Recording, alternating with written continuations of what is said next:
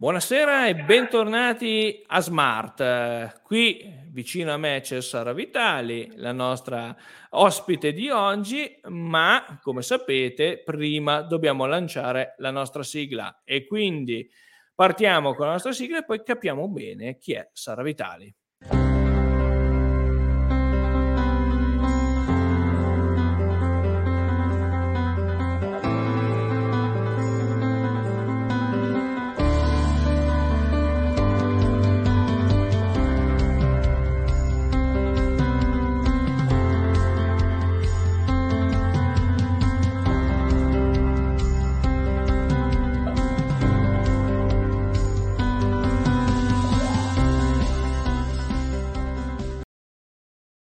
Ok, ritornati in studio. Bene, Sara, presentati tu perché io farei sempre qualche gaffa e quindi chiedo sempre ai miei ospiti di presentarsi.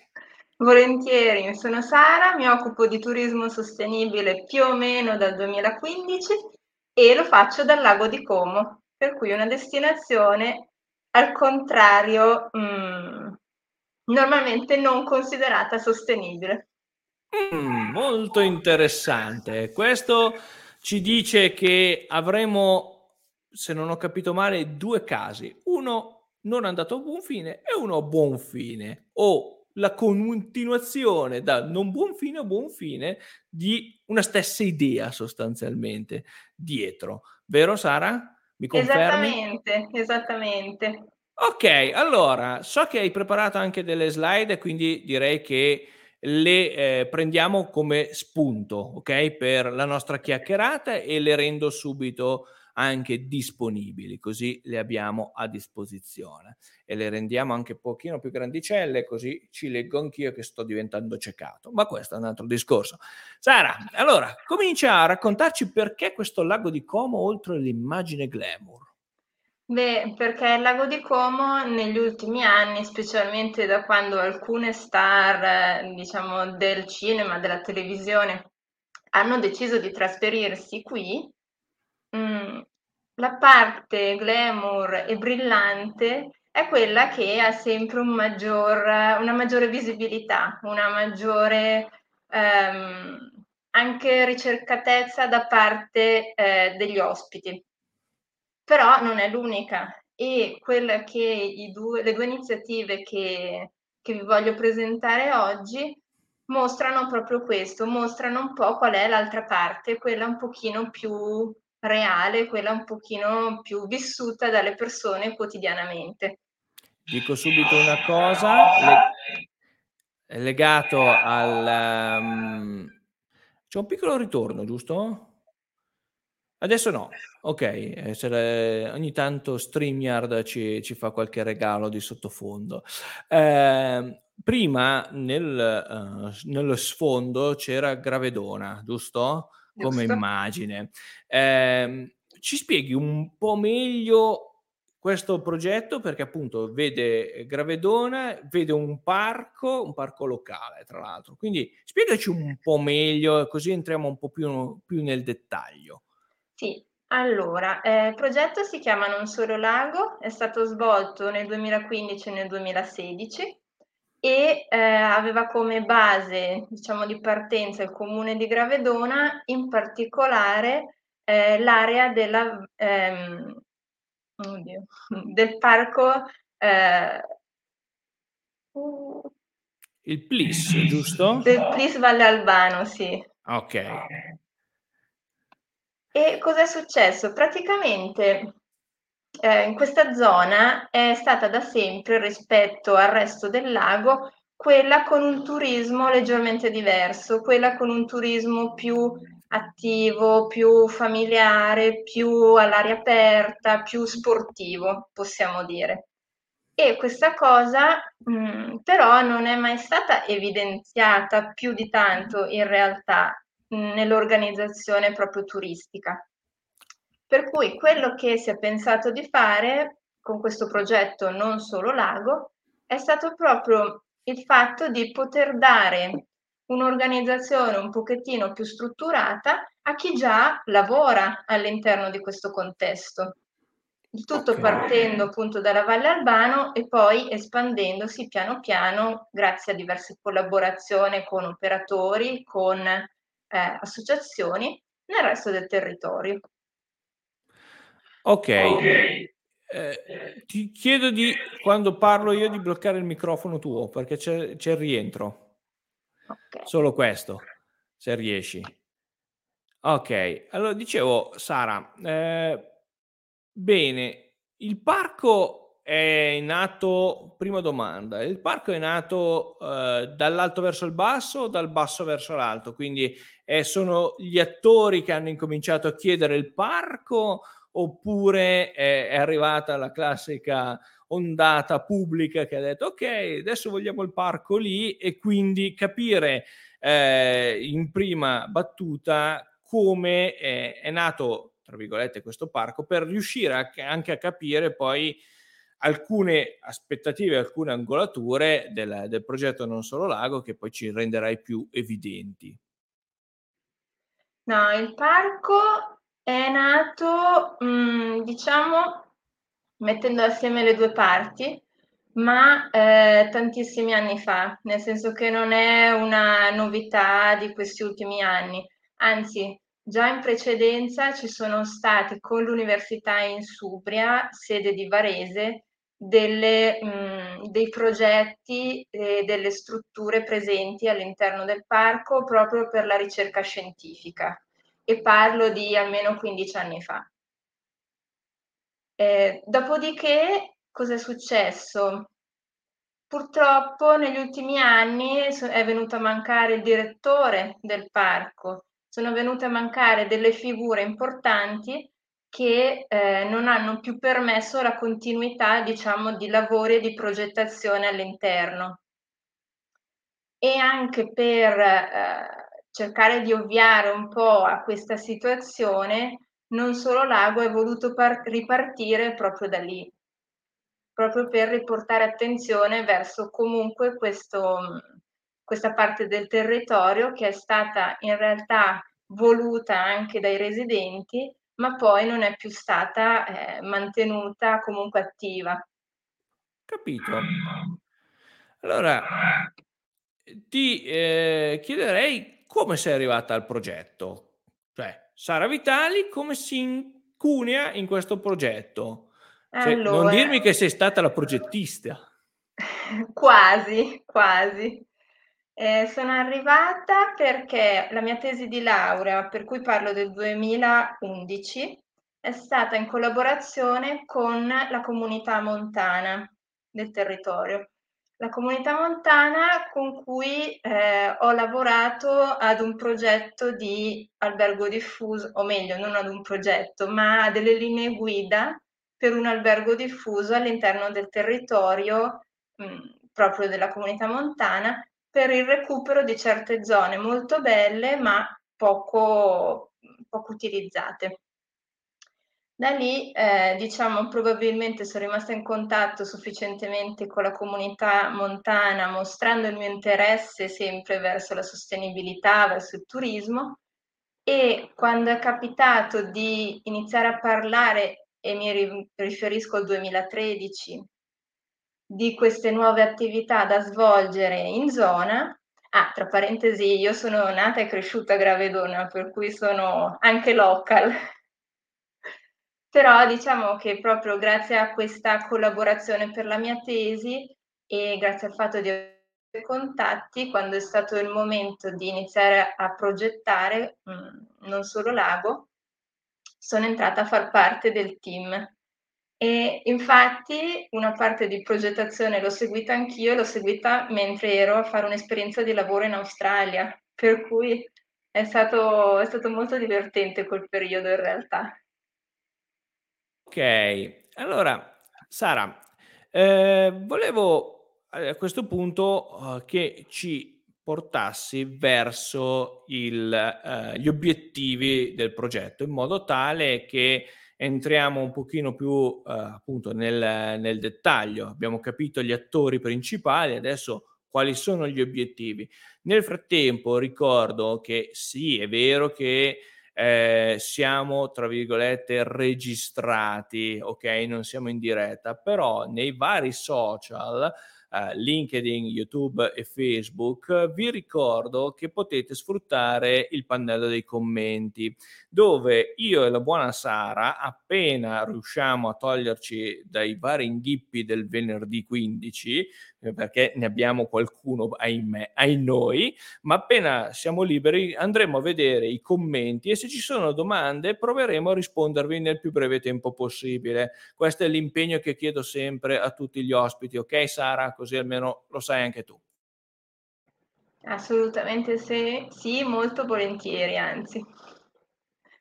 Adesso eh, hai chiesto di quali sono gli obiettivi. Inizierei con eh, spiegare i tre principali eh, filoni che abbiamo individuato. Allora, la riqualificazione della rete sentieristica, che è sempre stato uno dei dolori principali di chi vive e ama la montagna, mm, diciamo sul lago di Como, perché purtroppo non si sa come mai, ma eh, è sempre difficile riuscire a, a, mantenerli come si vorrebbe e perciò l'abbiamo proprio inserito tra, i, mm, diciamo, tra gli obiettivi principali. Questo ci dà la possibilità poi eh, di andare oltre e di continuare e ripristinare le zone eh, di aree, aree alpine, prealpine e valorizzare le risorse presenti in loco. La, una seconda parte è stato quello dell'ampliamento dell'offerta turistica ricreativa per la montagna, che è quello che ho seguito soprattutto io, e eh, inoltre abbiamo voluto inserire anche eh, la, il sostegno, la collaborazione con la filiera produttiva agropastorale locale, sempre di base all'interno del parco e poi successivamente, piano piano, eh, un'espansione verso il territorio. Per okay. cui direi che questi sono gli obiettivi macro. Ok Sara, lo dico per eh, chi ci segue da un po' uh, con, con, Smart. Eh, interessante, i tre filoni ripercorrono spesso anche altre tipologie di intervento già fatte in altre parti d'Italia. Questo non per sminuire il lavoro, tutt'altro, ma perché incominciamo a mettere dei pilastri. Eh? Sapete che Smart non vuole essere semplicemente una chiacchierata, purché bellissimo incontrare tutte le persone, ma cerchiamo di portarci a casa la classica cassetta del pronto soccorso, ok? Come si sviluppano alcune attività, alcune tipologie di progetti come quello che ci sta raccontando Sara. Ed effettivamente qui ci aggiungo anche un tema um, che in questo periodo sta venendo alla, a galla abbastanza pesantemente, ovvero il fatto che eh, l'agricoltura eh, è uno dei punti nodali okay, su cui sviluppare spesso progettazione, da cui poter poi collegarci ovviamente l'offerta turistica ma anche e soprattutto, e qui è una cosa che effettivamente è, il problema che sta venendo a galla, la parte di artigianato e di industria, passatemi il termine, ok? Di piccola impresa artigiana non facendo parte, non facente parte della uh, situazione agricola recentemente sto facendo proprio un master su questo, su questo tema eh, e eh, da Confartigianato, quale sono io legato alla, al, al, settore delle piccole e medie imprese, effettivamente è saltato fuori uh, un vulnus anche a livello di PNRR su questo tema. Perché l'opportunità, eh, se da un lato capiamo che il PNRR non è la panacea di tutti i mali, non raccontiamoci fandogne. Il PNRR deve essere strutturato il più possibile per essere di aiuto, ma non risolverà i problemi magicamente. Quindi, dall'altra parte, dobbiamo incominciare a pensare, soprattutto legandolo anche alle strategie delle, nazionali delle aree interne, due temi non da poco, perché PNRR e strategie nazionali delle aree interne dovrebbero andare in parallelo, ok? O comunque lavorare su due piani diversi, ma mettendo l'opportunità ai piccoli eh, territori periferici di risviluppare delle loro economie, effettivamente il vulnus che è saltato fuori è questo delle piccole imprese, cioè i famosi artigiani. Se da un lato io capisco che l'artigiano eh, finché riesce cerca di lavorare ehm, con la sua modalità, dall'altra parte è ora che i sistemi si integrino. Lo dico proprio cercando di far aprire il più possibile le orecchie, no? le classiche antenne dritte, perché eh, nei prossimi anni troveremo una economia agricola forse un pochino più forte, tecnologicamente avanzata anche, mentre l'artigianato e la trasformazione, togliendo quella agroalimentare, una trasformazione classica di prodotti potrebbe essere molto in difficoltà. Ok, fatta questa digressione che secondo me comunque è utile anche per noi progettisti nel, nel prosieguo e nel futuro, torniamo a bomba.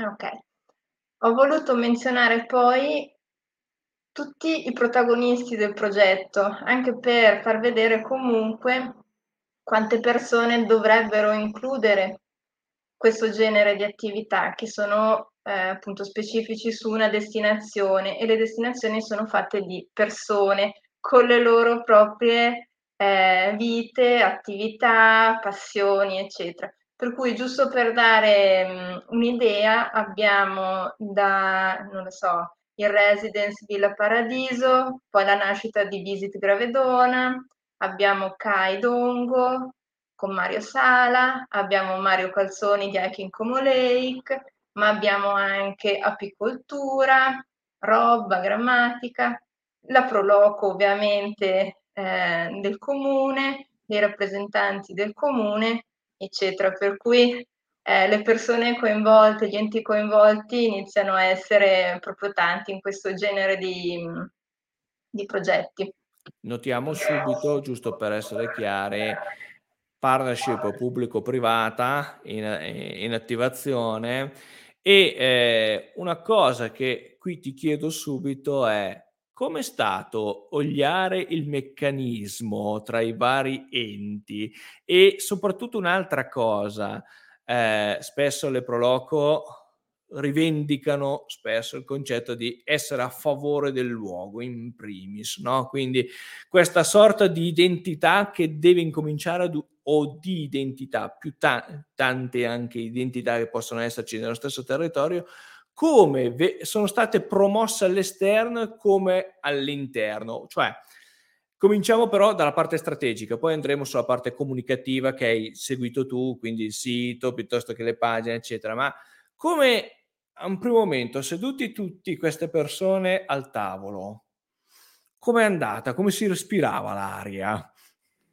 No, devo dire che siamo stati fortunati perché ehm, il comune di Gravedona con la Proloco, con eh, diciamo la maggior parte degli operatori, sia produttori che turistici, comunque già da tempo ehm, sta lavorando proprio, stava lavorando in questo senso, stava la- lavorando proprio per ehm, avere l'opportunità di collaborazione, di comprensione delle necessità degli uni e degli altri probabilmente anche perché è un comune abbastanza piccolo, per cui eh, o ci si aiuta un pochettino oppure il rischio è quello di soccombere sotto il peso di forze, diciamo, maggiori.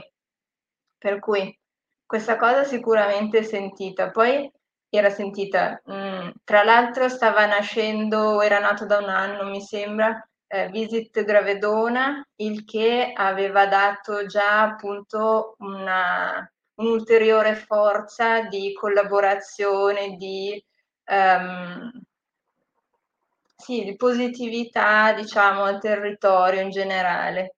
Cioè, il comune aveva già dimostrato di, di essere da parte degli operatori, gli operatori di essere collaborativi, per cui insomma è stato abbastanza semplice da quel punto di vista. Anche se comunque poi ci sono state ovviamente delle discussioni. le discussioni aiutano a crescere, una di quelle cose che non si capiscono quando si fanno questi interventi è proprio questo, la discussione pur animata che sia e anche abbastanza magari anche critica, aspramente critica, invece è pane per chi lavora nel, nella parte di, o di progettazione o di strategia perché mette in luce subito le problematiche.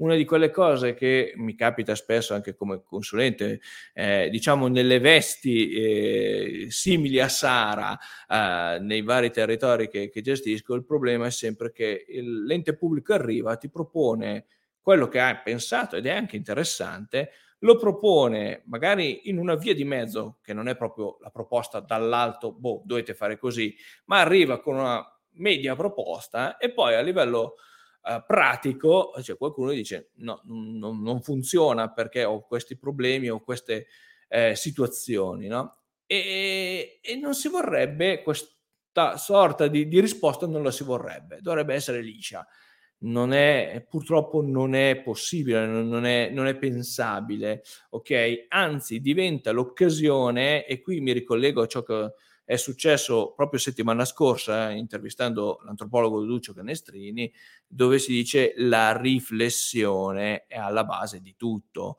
cioè capire, siccome la, la strategia che stai impostando mi correggerai Sara, eh, tra poco ti ridò di nuovo la parola. Però il concetto è stiamo sviluppando un territorio che si affaccia eh, ad un turismo che vorremmo fosse in un certo modo, ok?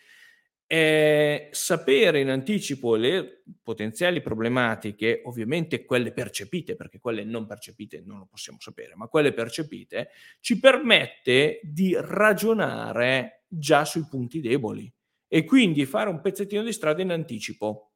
Ok? Quindi, Sara, ecco, che tipologia di, di turismo? Eh, ci, ci, continua pure a spiegarci i vari personaggi, eh, le varie persone, non personaggi, le varie persone che ci hanno eh, permesso di entrare in questo progetto, ma poi portaci verso appunto la parte più eh, turistica, anche perché poi c'è un'operatività, ad esempio, sui canali di comunicazione, a cui vorrei entrare un po' più nel dettaglio. Perfetto. Ok, questo si vede un po' in piccolino, ma fa niente. Eh, stavo continuando nella presentazione con quali sono state le azioni relative ai sentieri, quali sono state le azioni relative ai produttori gestiti dai due referenti eh, Carlo Morelli e Margherita Porzio e vabbè, alcune immagini. In ultimo quella che ho seguito io in prima persona, che sono quelle relative proprio al turismo. Ma il tutto è iniziato con la costituzione di un gruppo di lavoro che fortunatamente è stato bene o male lo stesso, almeno come nucleo, eh, fin da marzo 2015 a dicembre 2016, per cui per tutta l'intera durata del, mm, del progetto. E eh, diverse azioni sono state svolte eh, con questo gruppo, partendo innanzitutto dal voler capire a chi rivolgerci e come comunicare con, eh, con il target, cioè con le persone a cui noi ci rivolgiamo. Per questo motivo abbiamo deciso mh, di, di, avere alcune eh, strategie di comunicazione, ma soprattutto abbiamo deciso in precedenza di voler promuovere l'attività non in modo indifferenziato, ma sempre legato eh, alla sostenibilità, sempre legato al turismo attivo, sempre legato al, mm, diciamo, ai gruppi familiari, per cui non gruppi molto grandi. E facendo in questo modo, mm, diciamo, abbiamo potuto focalizzare anche eh, il budget riservato per, ehm, per la comunicazione in un modo un pochettino più focalizzato. Sul tema ehm, del, degli interventi, diciamo così, strategici, correggimi ovviamente eh, da un punto di vista di, di, progetto, perché io ho potuto leggere una sorta di riassunto, poi il bello della diretta è eh, scoprire eh, per, per, me, ovviamente che faccio queste tipologie di, di, diretta, è scoprire quanti link riesco a incasellare e dall'altra parte il pubblico così facendo dovrebbe riuscire a farsi un'idea chiara di quando ho di fronte un territorio, un paesaggio che non è più ahimè, è quella sorta di eh, teatro, di, di, di, sfondo che non produce eh, alcun effetto, lo stiamo vedendo proprio in questi giorni, Marmolada, eccetera, ce lo insegna fondamentalmente, eh, che il territorio prima o poi eh, si ribella a situazioni eh, di non gestione o di gestione prettamente e solamente economica.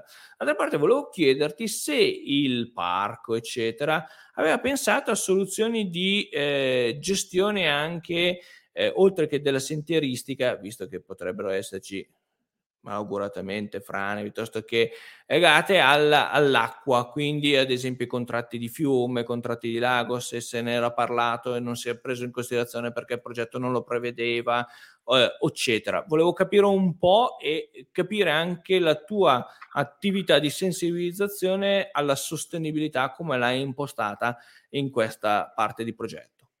Ok, no, eh, in merito alla prima domanda non è stato preso in considerazione eh, la gestione acqua perché diciamo non era vista ancora come problematica da un lato, però contemporaneamente era vista anche troppo grande per essere risolta all'interno di un progetto solo di due anni. Per cui è stata nominata, mettiamola così, però è stata accantonata quasi subito proprio per queste due, per queste due ragioni. E eh, ripetimi la seconda domanda, scusa. La parte invece di sostenibilità in questa ah, sì. di azione di progetto, come l'hai declinata?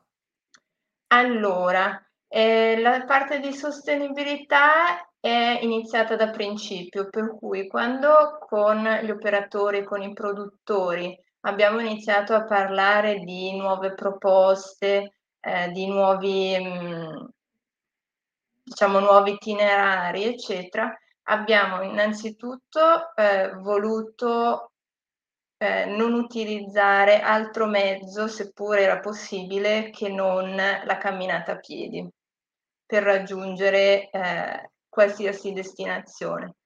Dall'altra parte abbiamo fatto della formazione per gli operatori in modo che potessero loro stessi applicare alcune regole base, diciamo, alle proprie proposte, non solo per quanto riguardava gli itinerari poi selezionati per il progetto, ma anche per tutte le loro altre attività. E poi abbiamo fatto della formazione anche per allevatori e ehm, e agricoltori in modo che soprattutto potessero difendere le proprie, mm, eh, i propri allevamenti, ad esempio, anche dai lupi, però senza andare a ucciderli o senza andare eh, comunque a creare situazioni eh, di inquinamento. Ecco. Per cui è stata affrontata dal punto di vista interno più o meno in questo modo dal punto di vista esterno attraverso eh, i, i canali comunicativi scelti che sono stati il sito internet, fondamentalmente la pagina Facebook, abbiamo promosso quel, tutte quelle attività del territorio che già ehm, potevano essere considerate sostenibili. Per cui abbiamo valutato, ad esempio, neanche cose abbastanza semplici a dire la verità, però eh, chi promuoveva la borraccia invece del, per l'acqua invece del, della bottiglietta di plastica, piuttosto che la scelta dei produttori da andare a trovare che lavoravano in un determinato modo proprio per influenzare altri che invece, mm, come dire, non facevano lo stesso. Per cui diciamo che le scelte sono state fatte proprio, proprio un pochino in questo modo, mh, senza, eh, senza dire avete sbagliato, senza sgridare tutti, ma spiegare come si può fare meglio. Questo è il modo migliore per farsi, tra virgolette, tutti amici a quelli del tavolo, perché se no eh, c'è sempre quella sen- sensazione di o sono migliore o sono peggiore degli altri. No, il tavolo produce risultati, il tavolo di concertazione, questi termini che poi gli antropologi ogni tanto ci bacchettano perché fondamentalmente sti termini così molto economici, molto di, eh, di dialogo in realtà devono diventare una sorta di, di di piazza, loro la chiamano una sorta di agora 2.0, dove fondamentalmente escono eh, delle forme positive. Ehm, eh, senza ovviamente dimenticarsi le parti negative. Questo eh, da economista mi esce sempre l'analisi SWOT, non so perché, ma questo è un altro discorso. Eh, io invece la domanda che eh, ti faccio è legata alla parte di nuovo agricola, perché leggendo quel piccolo riassuntino che mi hai mandato, eh, trovavo di interessante la creazione della filiera dei prodotti eh, e la parte di diciamo chilometro zero. Sulla parte della filiera ti faccio anche un'altra domanda. Avete provato a guardare anche l'opportunità di costruire o un brand d'area o eh, un eh, club di prodotto? Sì, abbiamo eh, fatto delle ricerche e abbiamo valutato la possibilità proprio di creare il brand de- del prodotto Non Solo Lago. Eh, questa parte era, è iniziata nel 2016, in parte l'ho seguita ed è per quello che avevo inserito delle foto all'interno della presentazione, adesso dovrei andare a recuperarle, eh, proprio con mm, i prodotti etichettati e poi esposti per la vendita. Eh, diciamo che una parte l'abbiamo vista, è stato proprio un flash mentre giravi le immagini, però l'abbiamo vista la, l'etichetta. Eh. Un po' veloce. E praticamente cosa è successo? Abbiamo iniziato lo studio proprio per capire eh, quale fosse il, um, il consorzio migliore a cui aderire, quali eh, caratteristiche dovessero avere i prodotti, eccetera. Abbiamo creato poi una um, brochure specifica in cui abbiamo spiegato anche eh, questa parte, ma eh, l'adesione, diciamo, al consorzio doveva essere lo step successivo, quello una delle cose che purtroppo poi non sono state, state sviluppate. Ok, grazie mille. Allora, andiamo, pass- eh, no, una domanda mi, mi, mi torna ancora, eh, ed è legata alla scelta dei canali. Ovviamente sito internet, sito di proprietà non può mancare, se non manca identità online. Perché? Perché io poi avevo guardato, c'era anche un certo Google, ah ecco, c'è anche Google Plus, eccetera. Perché eh, Facebook perché Google Plus? E se tornassi indietro, qualche altra soluzione?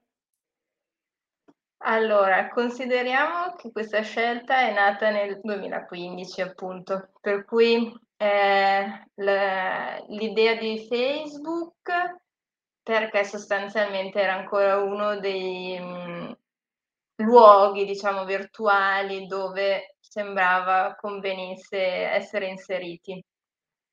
Sicuramente Google Plus, che adesso non esiste più, eh, era una scelta mh, mm, più di aiuto della SEO che non eh, di social reale eh, al momento probabilmente anche Instagram sarebbe stata utile come opzione.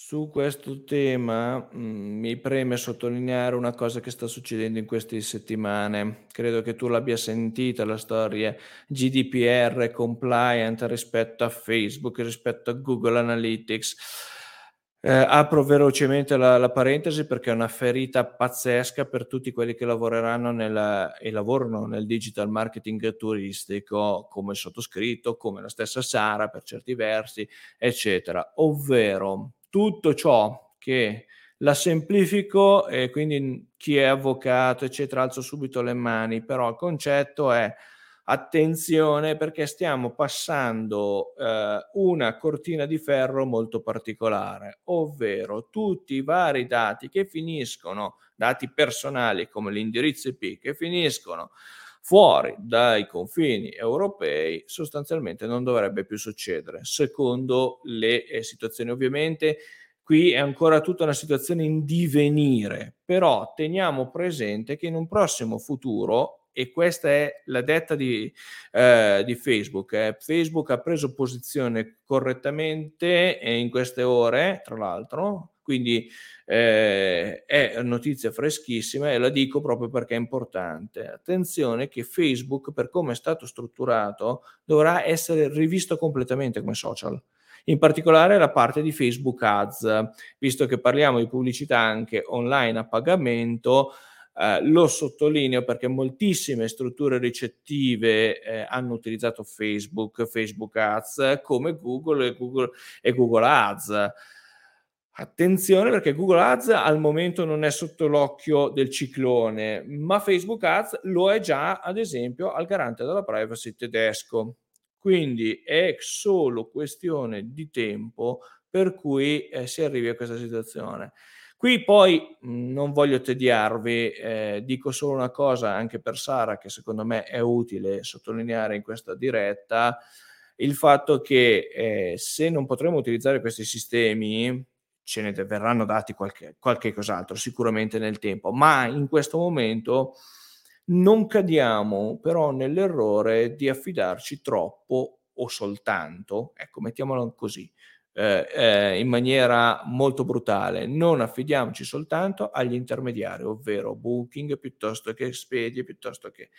Perché? Perché se andiamo a fare dei calcoli di revenue, molto probabilmente scopriamo che eh, quel marketing dei social ci serviva e quindi è vero che io posso aumentare la pubblicità lì e l'intermediario mi farà arrivare le persone e mi eh, eh, riempiranno le camere, perché il problema è sempre lo stesso. Entro le 24 ore la camera deve essere venduta, se no ha un costo, ok? Banalmente. Dall'altra parte, però, attenzione perché quegli intermediari non ci danno dati, ok? E quindi diventeremo sempre più in balia loro i quali ovviamente alzeranno poi le tariffe delle fee d'entrata. Quindi attenzione. Torniamo alla pubblicità a pagamento. Scusami, ma mm, mi sembrava molto utile. Quante ne avete fatta? Come avete costruito il budget? Dai, su qualcosina ah, di economico no, questo... che mi serve. Questo è un, un, argomento molto aleatorio, nel senso che ne abbiamo fatta pochissima e male, per cui non eh, alla fine ci siamo resi conto, cioè non alla fine, dopo poco tempo ci siamo resi conto che eh, aveva poco senso e abbiamo smesso. Abbiamo fatto qualche esperimento di pubblicità online a pagamento.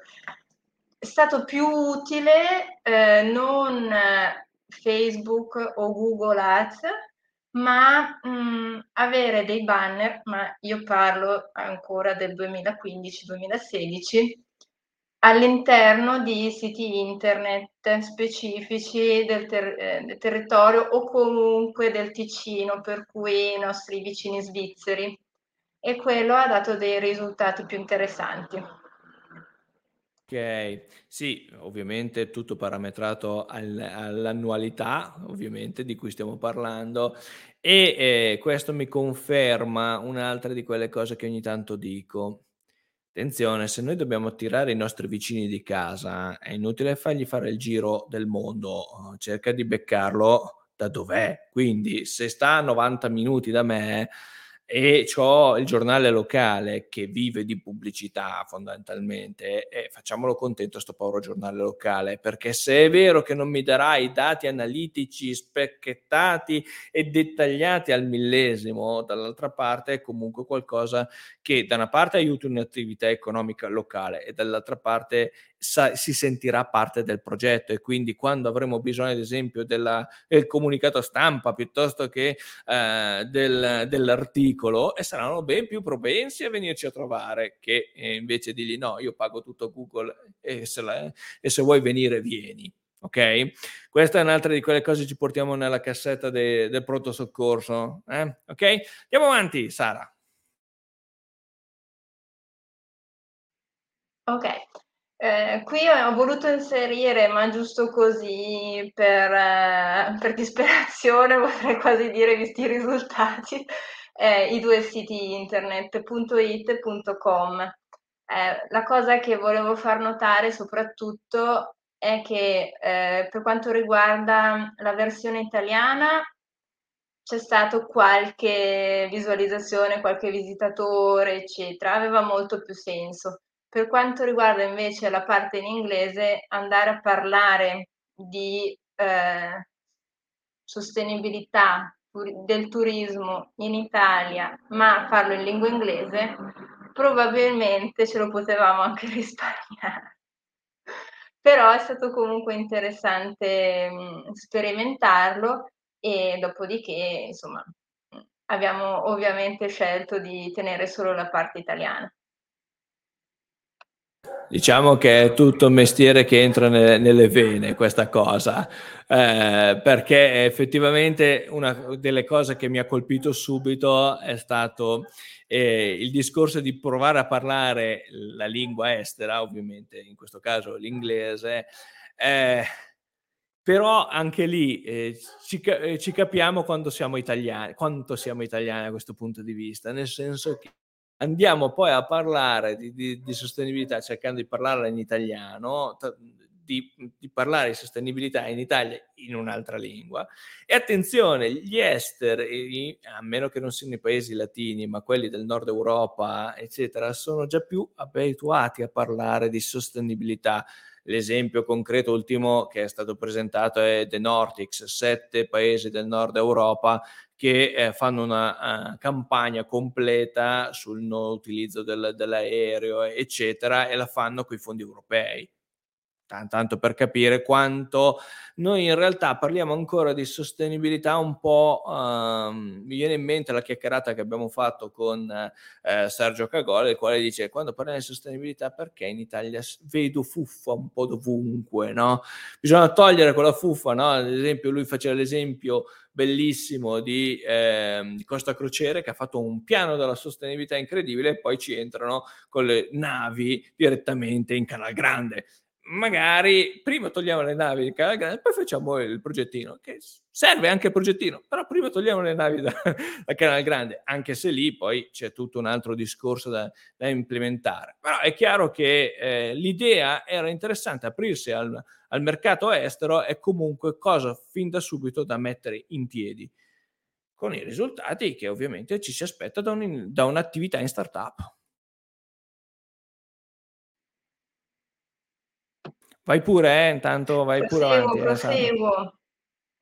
Niente, di questo direi che ne abbiamo già parlato a sufficienza.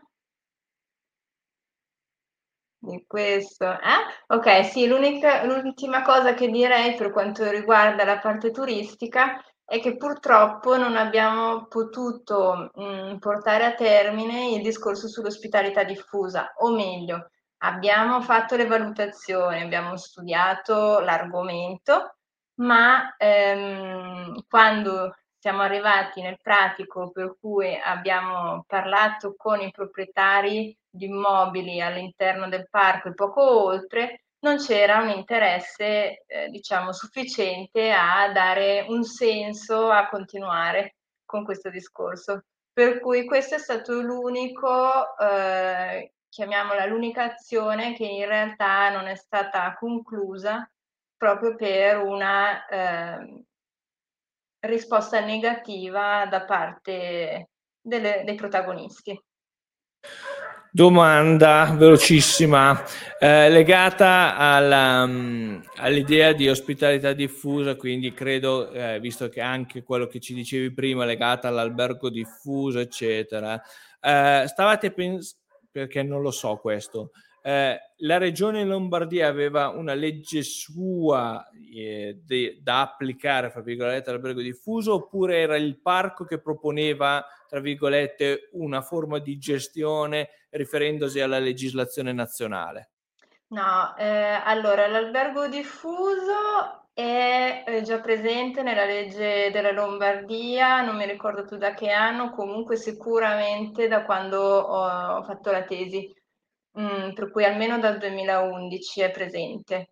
Detto questo, l'idea era però una gestione più interna del parco, o meglio con il parco di questa, di questa ospitalità. Eh, l'obiettivo era in sostanza di mettere in rete, mettere in comunicazione quelle eh, due o tre casette presenti, cercando di dare un servizio migliore rispetto a quello attuale. Semplicemente questo. Ok, ok, ok, ok. Ehm, proseguiamo perché siamo già a tre quarti d'ora e eh, non vorrei poi eh, tediare troppo chi ci ascolta e soprattutto spremere all'inverosimile Sara. Siamo alla seconda parte che è leggermente bre- più breve rispetto alla prima. La prima era un progetto, come dire, lungo e, e progettato, per cui era anche più semplice dare tutti i dettagli.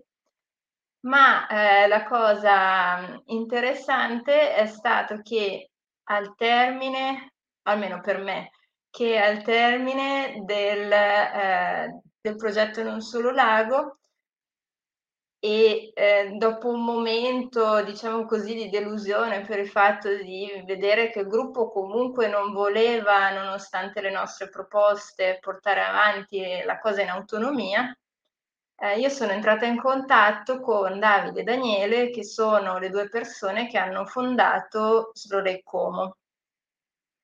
Como è andato online eh, nel 2000, fine 2016, inizio 2017 anche grazie un po' alla mia revisione, al mio coinvolgimento. E, eh, ed è un progetto che praticamente vuole portare a... Ehm, era un progetto, adesso è assolutamente una, un'attività eh, con tutte le proprie caratteristiche, ma mh, mm, che vuole presentare, far conoscere il lago di Como intero eh, a gente del posto e turisti che però come non solo lago am- amano delle attività eh, più attive, più sportive, a contatto con la natura, a contatto con le persone del posto.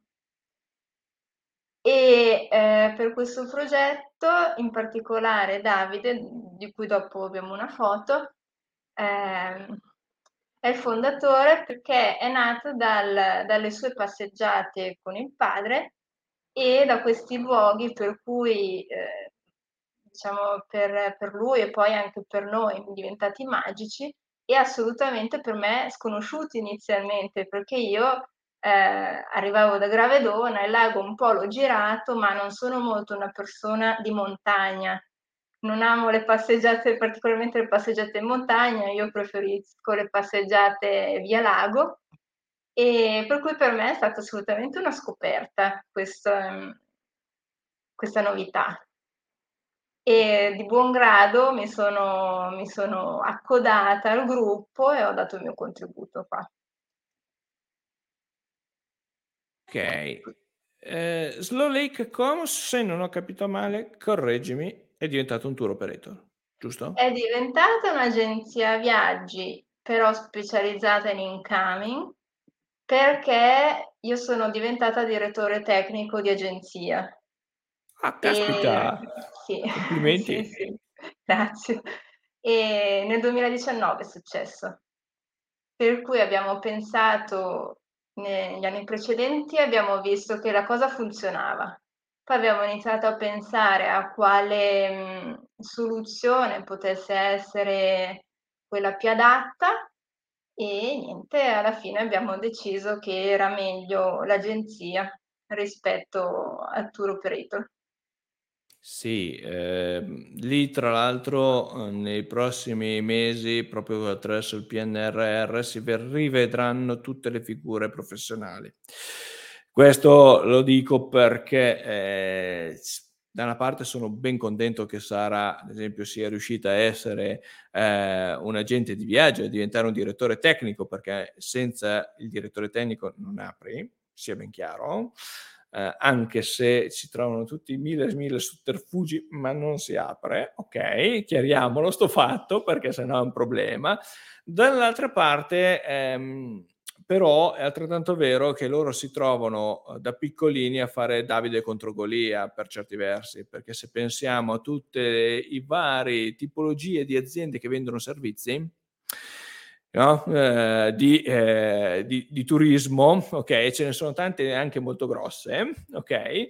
Eh, diventa difficile eh, per l'utente, l'utente finale, capire realmente il valore. No? E qui torniamo, eh, secondo me, a un tema che vorrei eh, che esplicitassi meglio, perché quando io ho letto vabbè, il reportino, poi ho visto le slide in anteprima, non tanto prima della, nostra, della, nostra, chiacchierata, eh, mi ha colpito il fatto che eh, aver organizzato l'agenzia di viaggi incoming okay, eh, mi permette di eh, fare presente una cosa. Quanta specificità ci vuole?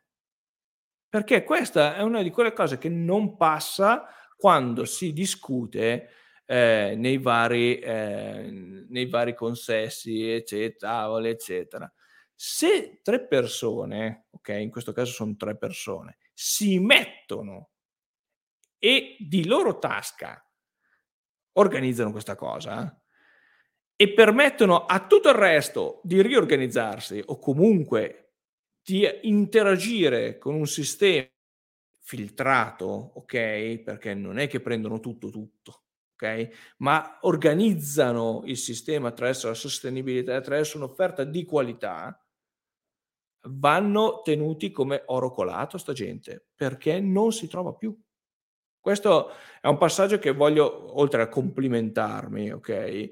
È un passaggio che strategicamente dovete far eh, emergere non solo e soltanto la comunicazione verso il turista, ma verso l'offerta, che normalmente è più restia, più decoccio, come dicono a Roma, ok? Sì, noi siamo iper specifici, specializzati e questo probabilmente è stato anche il motivo per cui, ad esempio, eh, piccole ma super interessanti agenzie tour operator nazionali e internazionali eh, ci chiamano per delle collaborazioni. Noi per carità abbiamo anche noi la, la cooking class eh, con la pizza, la pasta, eccetera, però il grosso del nostro, del nostro lavoro è proprio questo, è proprio portare le persone nelle, nella media montagna e tante volte anche facendo semplicemente degli incontri con la gente del posto, andando al mercato di Como, eh, i giorni in cui ci sono i produttori locali, eh, portando le persone a vedere come, come il nostro collaboratore Casale Roccolo fa il formaggio con le sue caprette. È proprio um, una iper specializzazione.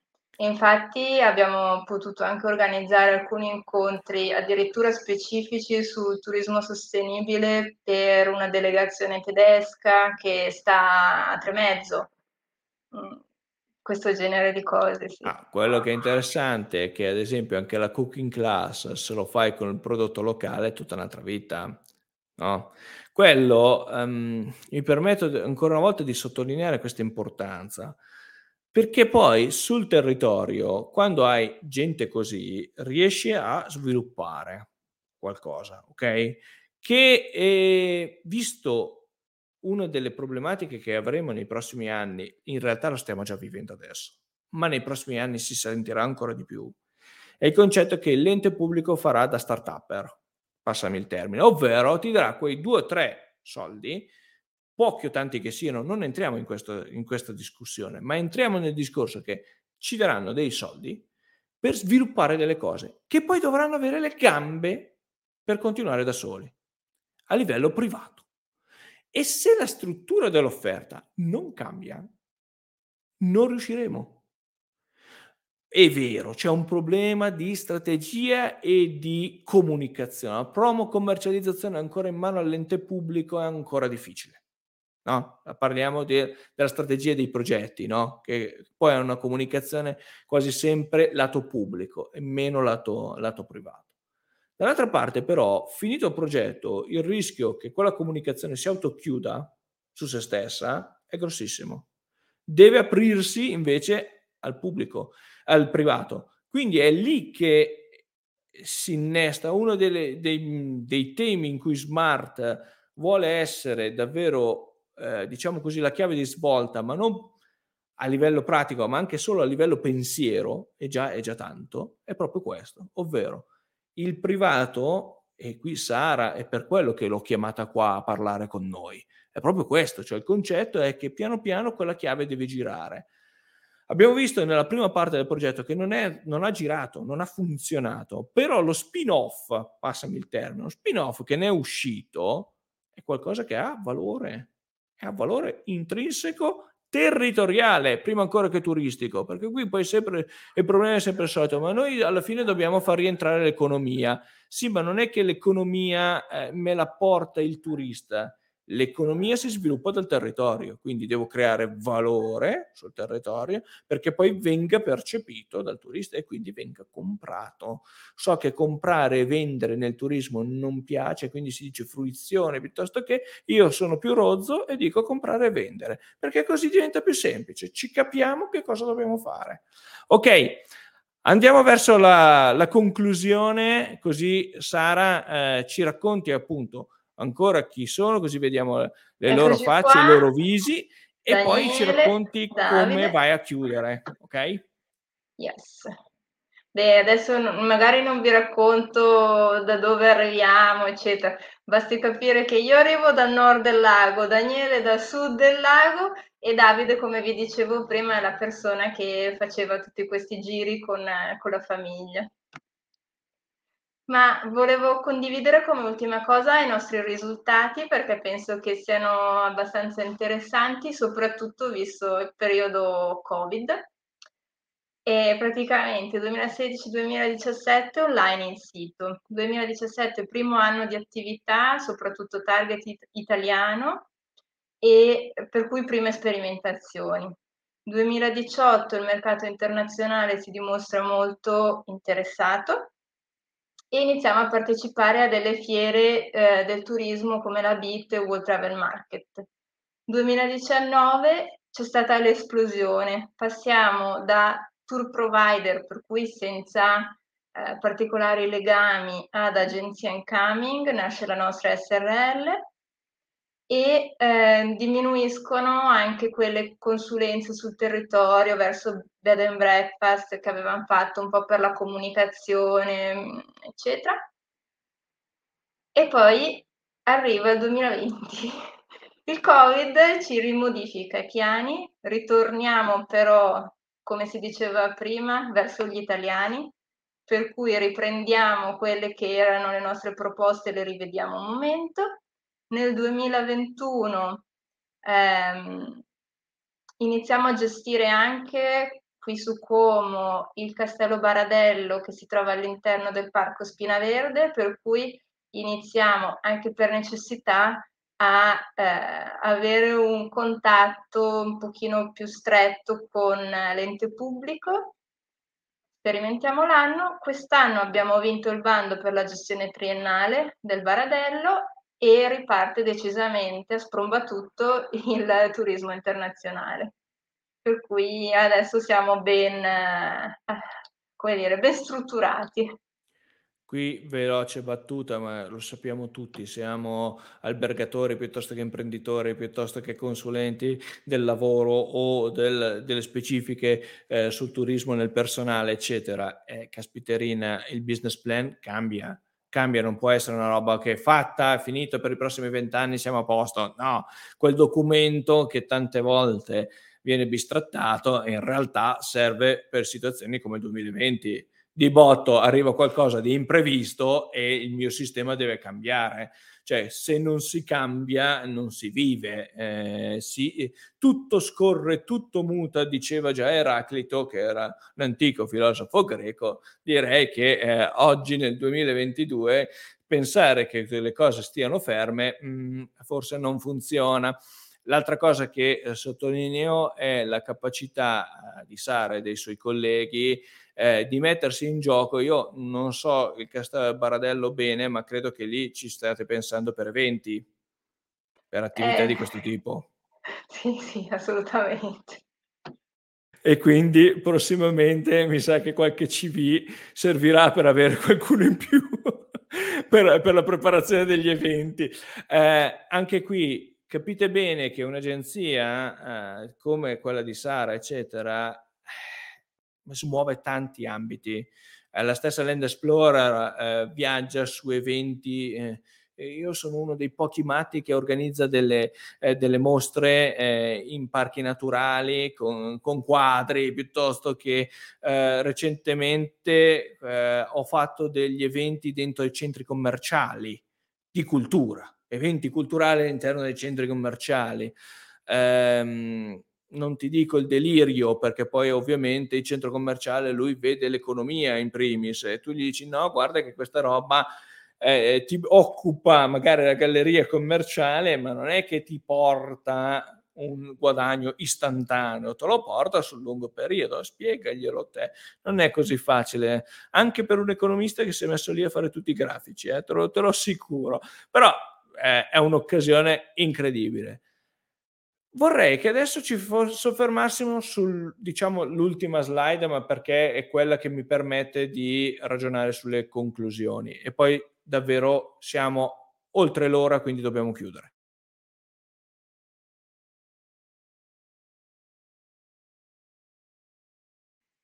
Eh sì, questo ho voluto metterla perché insomma mi sembrava utile le due iniziative a confronto. Da un lato abbiamo appunto un'iniziativa che nasce dalla mm, curiosità e dalla voglia di continuità rispetto a delle iniziative precedenti nella Valle Albano. È, come dicevo prima, qualcosa che eh, è partito dal basso al 50% più o meno ha un potenziale, aveva un potenziale di sviluppo molto alto, come poi Slore Como ha dimostrato, e ha però, aveva però dei temi affrontati ancora molto legati al concetto di sostenibilità e di no profit più in Italia inerenti alla sfera pubblica.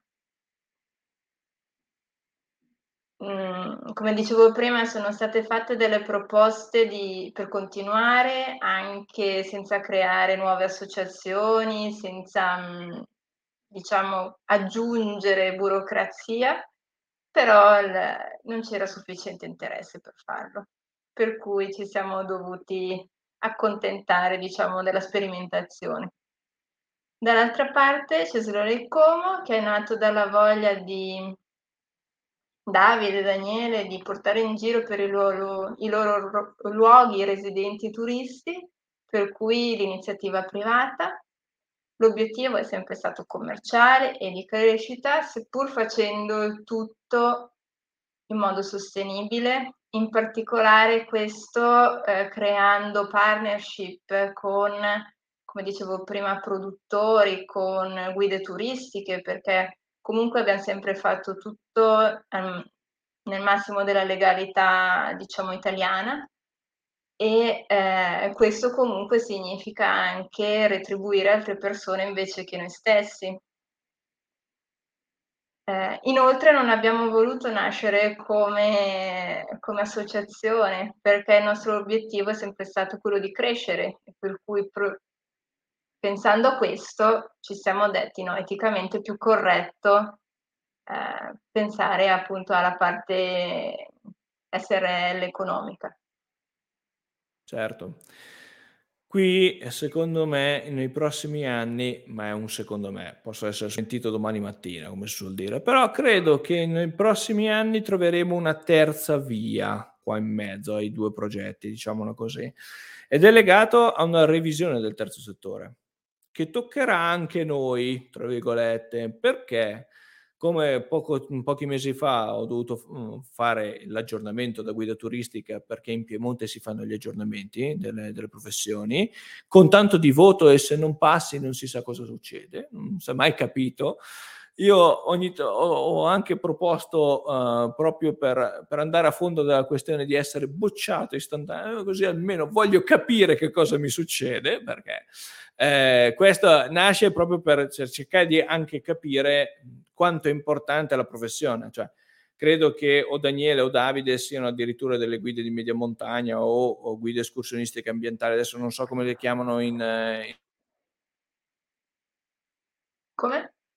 Dicevo, le... credo che uno dei tuoi colleghi sia una guida di media montagna, una guida allora, sono entrambi accompagnatori, accompagnatori e poi collaboriamo con le guide. Sì.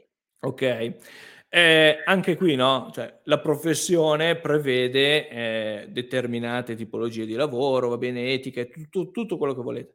Adesso però anche le, le associazioni con eh, il registro unico del terzo settore, eccetera, ad esempio eh, le APS, permetteranno fondamentalmente, eh, visto che l'ente pubblico si ritira notizia notiziona, l'ente pubblico si ritira dalla conservazione, dalla valorizzazione in primis, tranne gli aspetti archeologici, eccetera. Quindi le, gli enti del terzo settore si sentiranno in dovere di recuperare fondi perché potranno farlo, dal RUNS, eccetera. Quindi l'opportunità diventa interessante, ovvero se gestite tutto con cervello, ovviamente, le associazioni diventeranno un'opportunità per il settore commerciale eh, di lavorare in stretta con eh, sinergia. Ora, eh, si spera non succeda invece la guerra fra i poveri, che è un'altra di quelle cose che, eh, ahimè, eh, troveremo eh, ben presto. Perché? Perché ovviamente le associazioni si troveranno senza fondi, con problemi di progettazione perché nelle associazioni spesso si ha problemi di progettazione. Dall'altra parte, eh, ad esempio, quando ho fatto appunto l'aggiornamento della guida, c'erano le guide preoccupatissime delle associazioni APS piuttosto che, che faranno visite eh, perché potranno, però allora bisognerebbe vedere i loro soci. Ma perché farsi la guerra fra poveri? Sfruttiamo, cioè lavoriamo assieme, sfruttiamo l'occasione e lavoriamo assieme. È un'occasione. Io guida posso dare una competenza, una tecnica che non ha il volontario dell'associazione. L'associazione dall'altra parte può diventare più forte strutturarsi meglio sia economicamente sia anche a livello di, socia- eh, di mh, libro sociale, passatemi il termine, perché loro quei soci avranno un valore, non saranno più solo delle persone che vengono alla visita guidata piuttosto che alle mie iniziative, ma saranno un vero valore. Capite? Eh, e qui ancora una volta Sara Vitali ci sta pros- proponendo il problema del valore, creazione del valore creazione del valore del territorio, creazione del valore nelle associazioni, creazione del valore commerciale, ma questo è più scontato perché è già nelle nostre, nelle nostre orecchie da un po' e quindi diventa interessante. Ok, Sara, se c'è ancora qualcosa da dire, benvenga, mi taccio e ti ascolto e se no ci salutiamo. No, direi che abbiamo detto tutto, anche perché abbiamo superato l'ora, non vorrei tediare ulteriormente. No, no, sono molto contenta. Oh, prima di tutto, grazie mille del, del tempo. Grazie a te, Samuel. Sapevo che eri strapiena, ero fisso qua, adesso mi rendo ancora più conto della cosa. um, ti eh, ricordo che la nostra diretta ovviamente dal 15 di luglio, da venerdì in poi, sarà online su tutti i miei canali. Ovviamente se avrai piacere ti girerò in un qualche modo la registrazione appena avrò capito come funziona. No, a parte gli scherzi, tranquillissima, non c'è problema. Uh, fanne buon uso perché qui abbiamo fatto secondo me un gran bel lavoro eh, non solo di promozione semplicemente di Slogley Como piuttosto che di Sara Vitale, ma abbiamo parlato un pochino più in maniera ampia uh, delle cose. E per il resto non ci rimane che darci appuntamento. Qui lancio uh, il prossimo ospite perché ne vale veramente la pena, nonostante non lavori nel turismo, ma proprio mai, da mai, abbiamo lavorato nel turismo, ovvero Simone Terreni. Simone Terreni, eh, imprenditore di VoIP Voice, perché un imprenditore quindi è una cosa sponsorizzata? No, non prendiamo nessuno un euro, l'ho voluto fortemente perché la sua azienda si è posizionata in Toscana in un'area molto degradata, ce lo racconterà poi lui, e oggi è uno dei fiori all'occhiello della Toscana. E lui ci ha investito in prima persona, costruendo l'azienda, costruendo i servizi, costruendo quello che mancava o che l'ente pubblico non avrebbe mai portato in quell'area. Ha avuto dei danneggiamenti addirittura nei primi anni, dei danneggiamenti non solo nelle bar- pratiche burocratiche, ma qualche eh, mascalzone si è messo a giocare, a rompere vetri, ad esempio, della sua azienda piuttosto che altro. Lui non ha ceduto a nulla, ha continuato e oggi quell'area nonostante in questo momento abbia messo tutti in smart working perché l'azienda lo può permettere, lavora nelle telecomunicazioni e visto la situazione così, la, uh, comunque la sua azienda è lì a, a, a, dire che il ruolo dell'imprenditore, e qui ancora una volta i complimenti a Sara e al suo gruppo, è fondamentale il ruolo dell'imprenditore diventa supplente in tutte le situazioni in cui il territorio per tanti motivi non riesce ad ingranare la, eh, la giusta creazione di, eh, di, valore. Quindi ecco perché ho voluto fortemente Simone Terreni, nonostante lui abbia detto subito: Io non parlo di turismo, non so manco di che cosa dovrò venire a parlare, però mi fido di te, Samuel. Bene, grazie mille e alla prossima. Ciao a tutti.